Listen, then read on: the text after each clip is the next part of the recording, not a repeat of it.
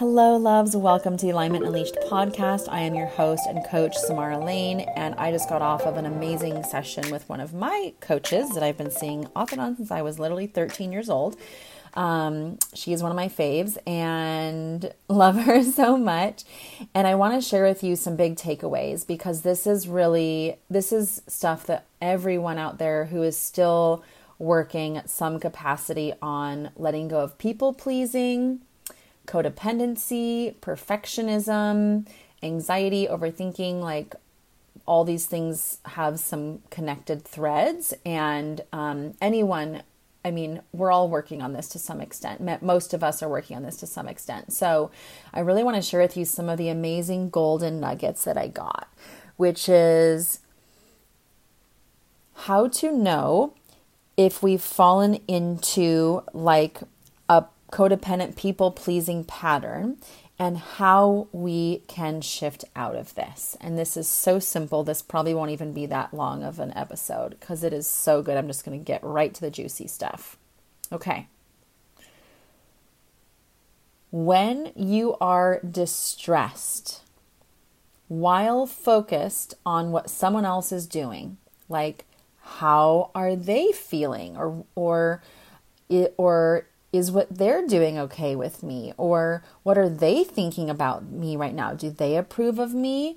Um, what are they needing or feeling? Like anything that's hyper focused around someone else while we are feeling any degree of distress it could be very mild it could be very intense that is a sign that we have fallen into this codependent pattern this people pleasing pattern this needing to be needed, this making it all about someone else, because really underneath that, there is an old belief operating that you are not available for anymore and is not really you, it's not really yours. But there's this old belief, old programming operating there of like, I'm not worthy and therefore I need to make it all about someone else because then I'm enough, right? The codependent needs to be needed is the simplest way of saying it. They need to be needed. So if everyone else around them is having problems, then they don't have to look at their own stuff and they just get to focus on everyone else's problems and feel like, yay, I did it.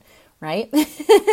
and this is something that I have done in many, if not most, of my romantic relationships. I have found myself doing this as a parent at times. I have done this with other family members, my own parents. Um, I've fallen into this. Like, if it may just look like, oh, I'm kind of insecure around that person and they just kind of intimidate me, but it's the same pattern of like hyper focusing, right? On what are what are they thinking of me or or ooh, I want to do or say the right thing.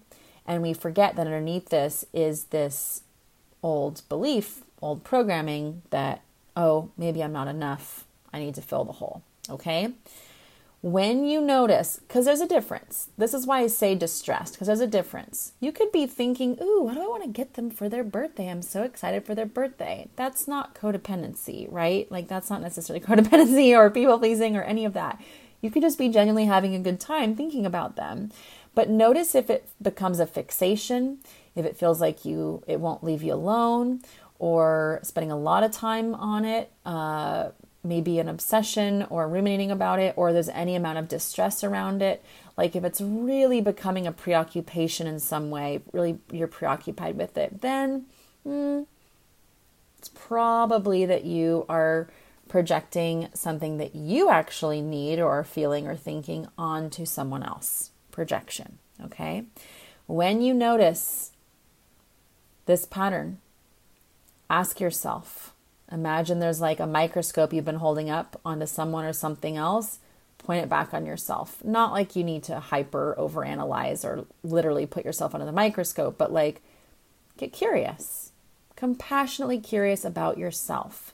Hmm, how am I feeling right now? What emotions might I be feeling right now? What am I needing right now? Is there any like how can I be here for me? Give yourself the same level of attention and care and grace that you might be really good at giving to someone else. You're already really good at this. You're already really good at self love and self care when you think about it because you're already really good at doing this for other people. So if you're a people pleaser or a perfectionist, turn that back on yourself. How can you give yourself a little bit of that good stuff? How can you make yourself the priority instead of always or almost always everyone else benefits while you sacrifice? What if actually you thought, well, if I could just have any way I wanted within reason, what would feel good to me?